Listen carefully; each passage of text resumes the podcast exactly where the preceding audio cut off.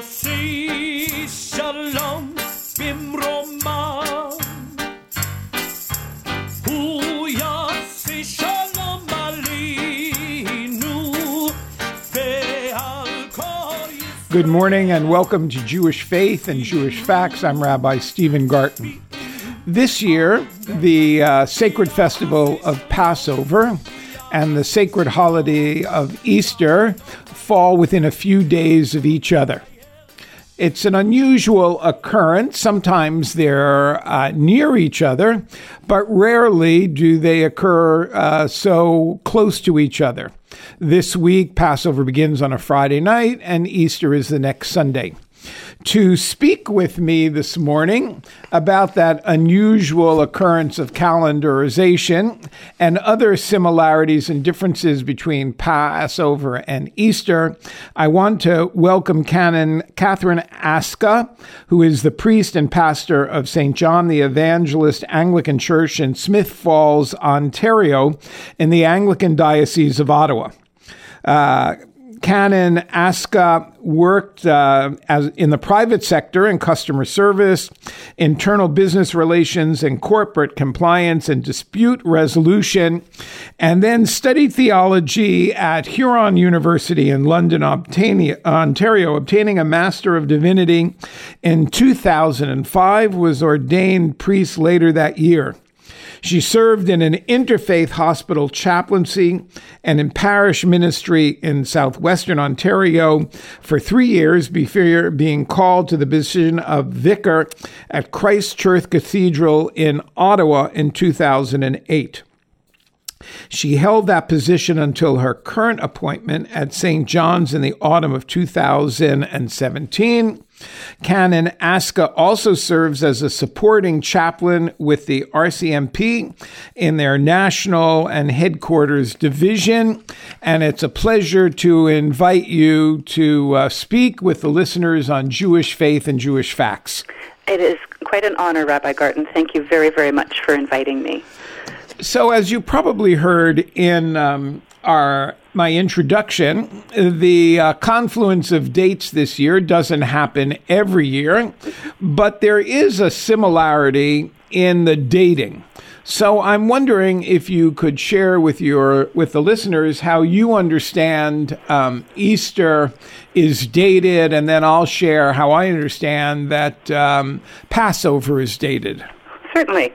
Um, much like the dating of Passover, actually, the dating of Easter is linked to the lunar cycles, and Easter Day is the first Sunday after the first full moon occurring after the spring equinox, March 21st, uh, in the Gregorian calendar. And it can be as early as March 22nd or as late as April the 25th, depending on where that moon cycle happens. Um, in the very early church, some Christians observed Easter at the Jewish Passover, as, as some of the gospel accounts indicated that Jesus' crucifixion, death, and resurrection occurred during the Passover festival. It was the Council of Nicaea in 325 that set the dating of Easter as the Sunday after the first full moon after the spring equinox, but um, the church um, obviously did not end the dispute there, as they rarely do with just a council. so, as Christianity moved into northern Britain in the early centuries, different forms of observances were followed.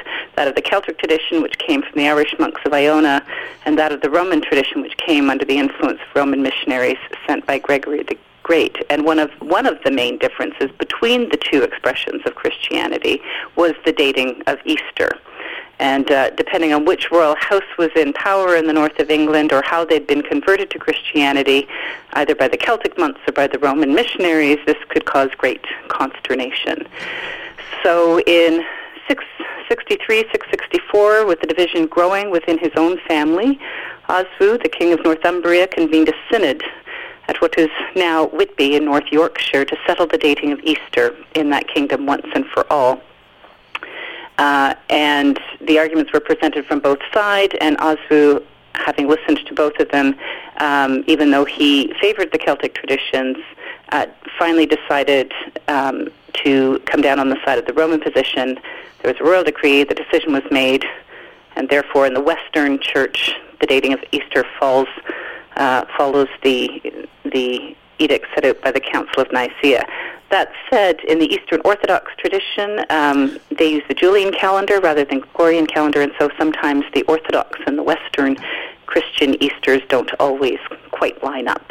I'm um, knowledgeable about that because the synagogue which I served in Ottawa um, sits uh, directly next to a Greek Orthodox church. And um, they will not be celebrating Easter on the same date that the rest of Western Christianity will be.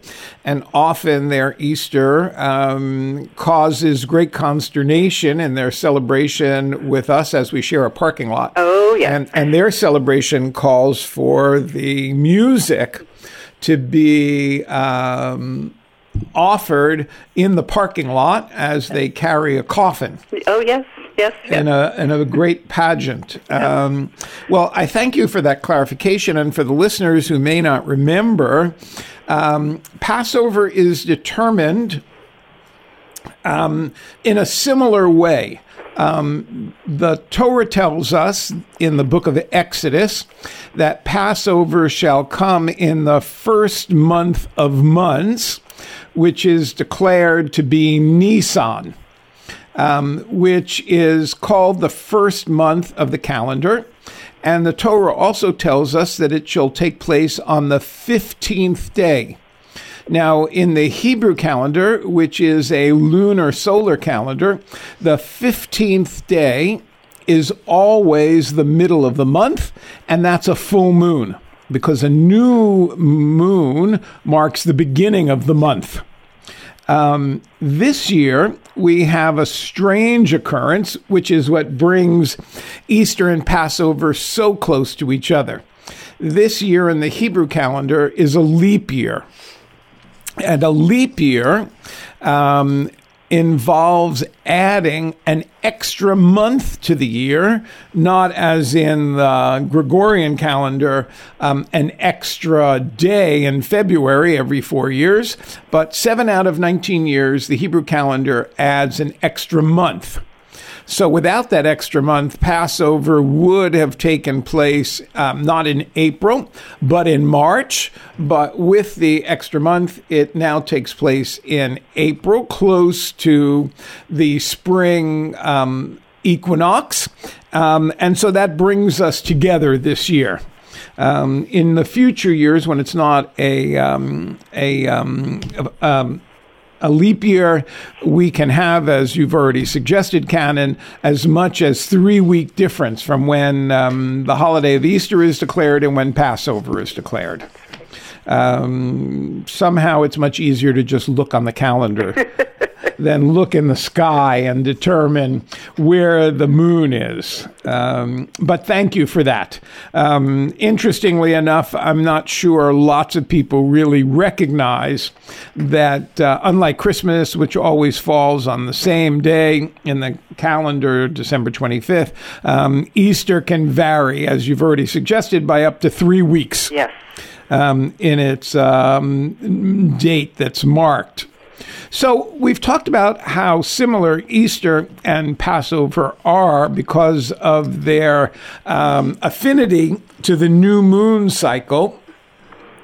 But Easter and Passover share a great deal more than that in common.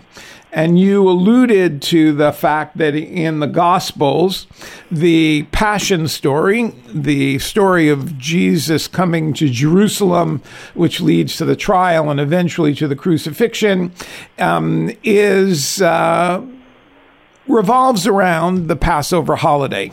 So, um, is that true in all the Gospels? Um, they they do have um, they do have each one of them. Three of the Gospels indicate um, that at the beginning, the you know sort of the beginning of Jesus' entry into Jerusalem, or the the night before he was arrested, happened on the first day of unleavened bread. Okay.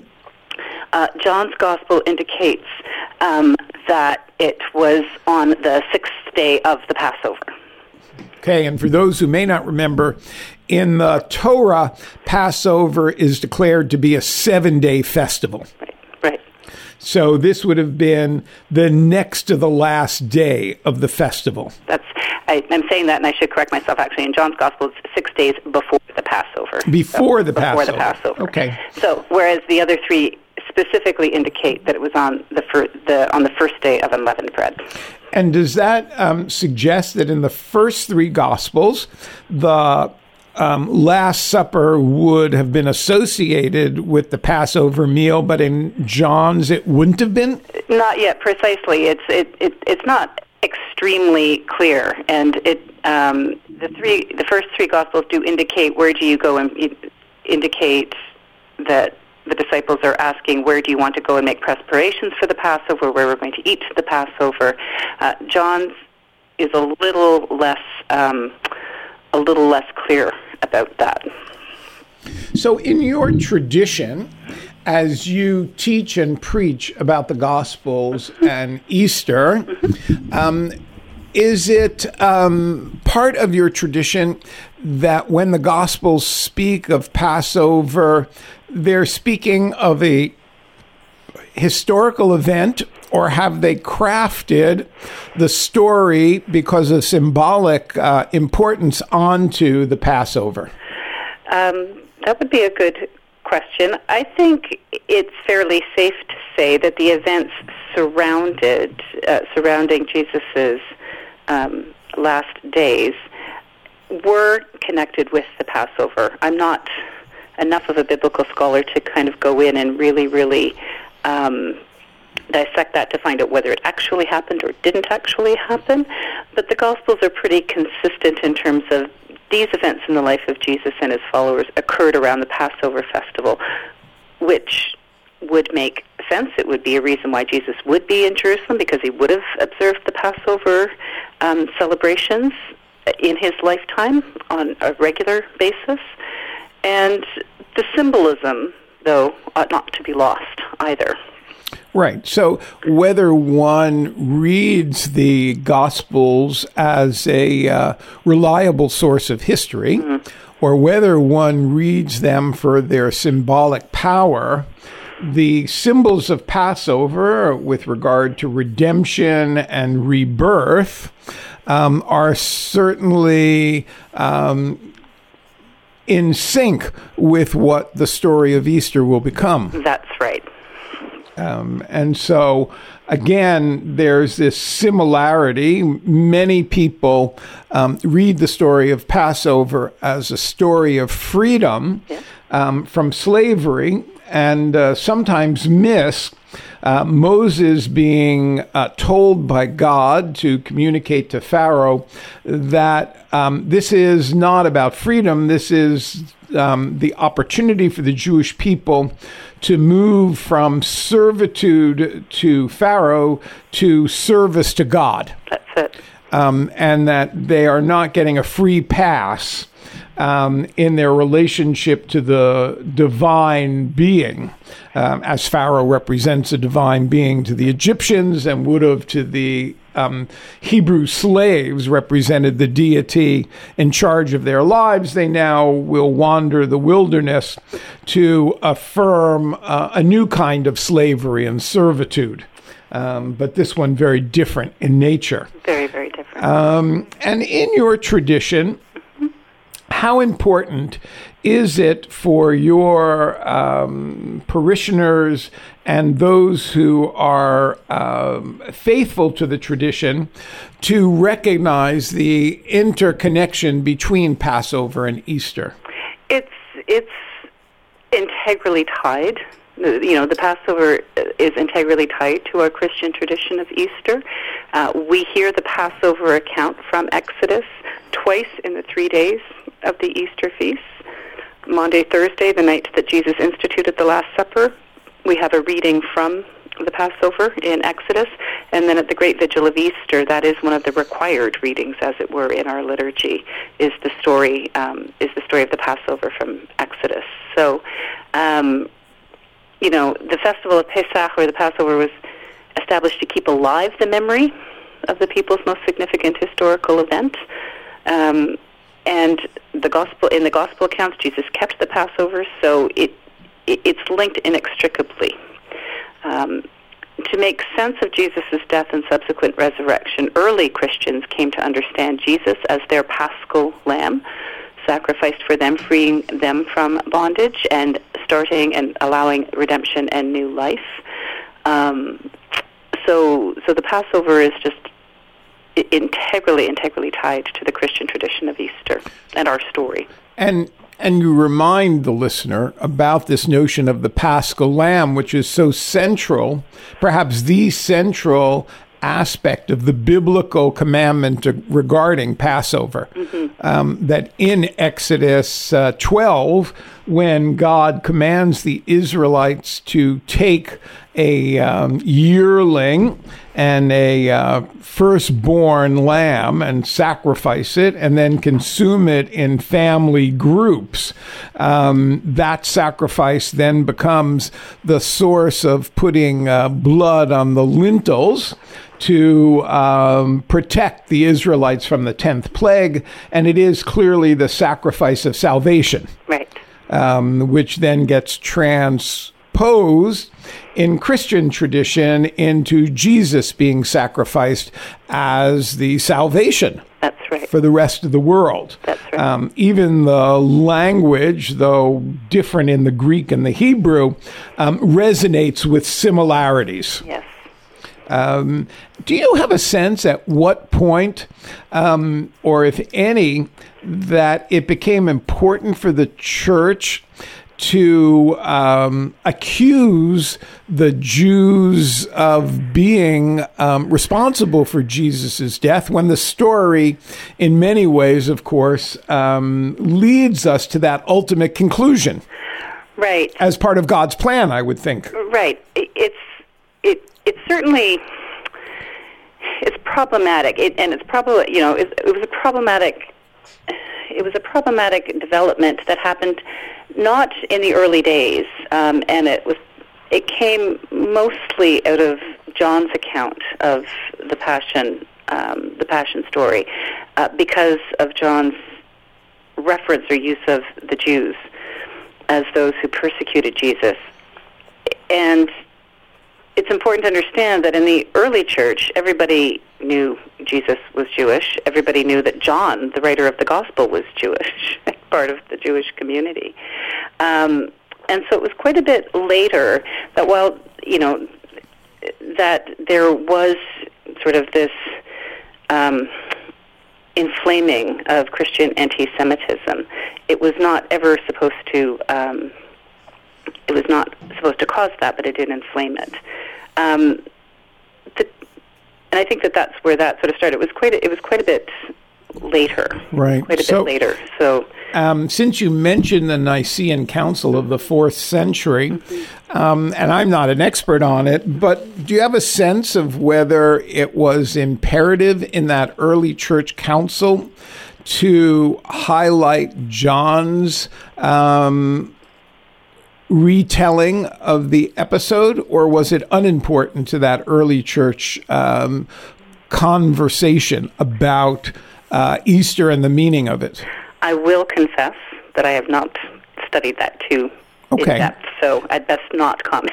I I mean, it's one of those questions that um, that emerges from a conversation like this, where neither of us have the expertise to answer it. Right. But I think, um, as I mentioned you at an earlier conversation, I had just heard the Passion of Saint John by Bach, Right. in which the narrative identifies the Jews in many ways as being the source of um, intentionality right. for the crucifixion of Jesus, and in the narrative, uh, certainly paints Pontius Pilate, um, as we sometimes see, as a person who washes his hands of it.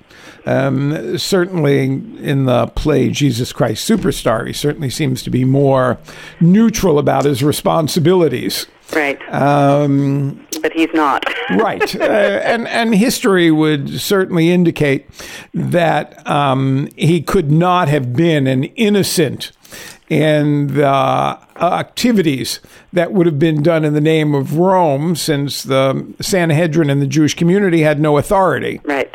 to uh, carry out any capital crimes, uh, capital punishment at that time. Um, so, when you prepare for your celebration of Easter, as I prepare for the celebration of um, Passover, what will you be hoping to communicate in the 21st century to your congregation about the importance of this um, significant event in the history of the church? Well, uh, you know, it, is, you know, it sort of is our, it is the the queen of our festival, so to speak, and it it is the, you know, uh, Easter is the day of resurrection, and it's the the day that represents, as a Christian community, uh, our new life, um, our new life, and our on our new um, our new um, relationship, so to speak, um, with the divine. I mean, we celebrate it year after year after year, and we mark it every Sunday. I mean, every Sunday is a day of resurrection, and Easter tends to um, be the day that all of the other Sundays are based on. So, the idea of holding Easter up as our principal, as our principal feast, as it were, um, is that it is the it is the it is the climax or the culmination of our relationship with God in Jesus because on Easter day is the day we recognize or, or celebrate the resurrection of Jesus Christ from the dead, allowing us um, full communion with God in heaven. In other words, heaven has been opened up uh, for all believers in a way that was not the case prior to that. But, Oh, well, so would you say that this is the defining moment um, in Christianity? And that the observance of this is one of the defining characteristics of um, the definition of who is a Christian? It, it, it is. We, you know, we are Christians because we believe in the life, death, and resurrection of Jesus from the dead. And that is celebrated on Easter, but is also celebrated every Sunday, every first day of the week, as it were, uh, throughout throughout the year. Um, but it is. It is what defines us as Christians. Is, is we are baptized into Christ's life, his death, and his resurrection. We are one with Christ. We become the body of Christ when we are baptized into the Christian church. And we gain new life in Christ. As I uh, indicated in our my introduction, you represent the Anglican tradition. Um, would you say that the manner in, of which you've answered that question would hold true for a large part of Christendom? Um, certainly, in terms, of, yeah, and certainly in terms of being a Christian, um, the understanding of of being Christian is linked to your your baptism into Christ's death and resurrection. Different Christian traditions uh, hold that hold that that would happen at different points. Um, you know, my tradition, for example, along with some other Christian traditions, uh, recognize infant baptism as you know an extension, a, a radical extension of God's grace, where others can make promises on behalf of one who can't speak for themselves in terms of an infant to be baptized. Other traditions require someone to be uh, of an age where they can make that decision for themselves. But baptism uh, into Christ's death and resurrection is what marks a Christian across the board, so to speak, you know, different denominations, Sure. traditions. So, in Jewish language, um, we see ourselves as having a covenant with God, and there are a number of ways in which one enters the covenant. Um, for males, the circumcision is a sign of covenantal relationship.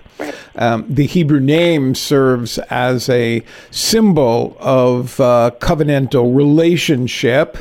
um, and the observances of the holy days, including Passover, are kind of a manifestation of the already established covenant. Right. Um, so there's a slight variant there in how we see the holidays, but both of us see um, our springtime festival as an essential statement of um, religious uh, affirmation, I would think. Indeed.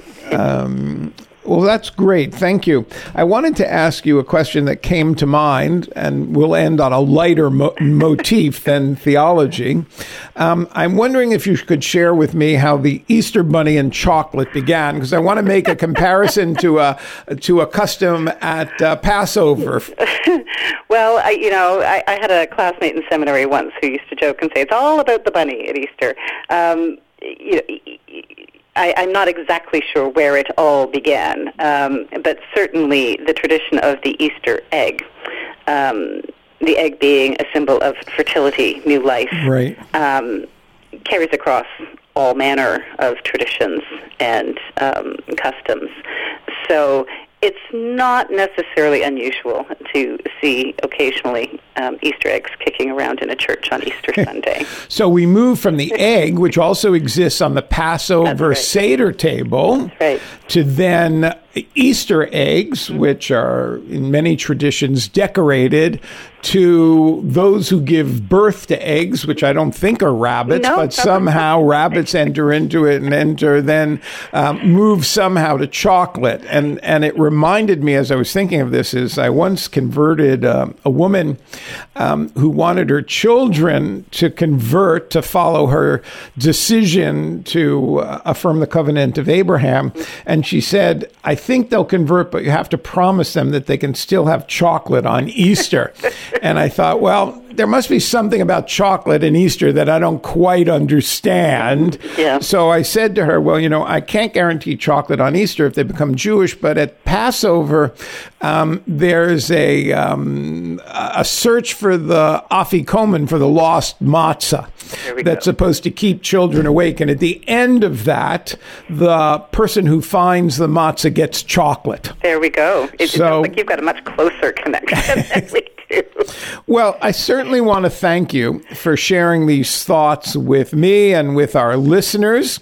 Um, I hope that it will be a meaningful Easter for you and your community. Thank you. And it's always important for us to understand our shared roots.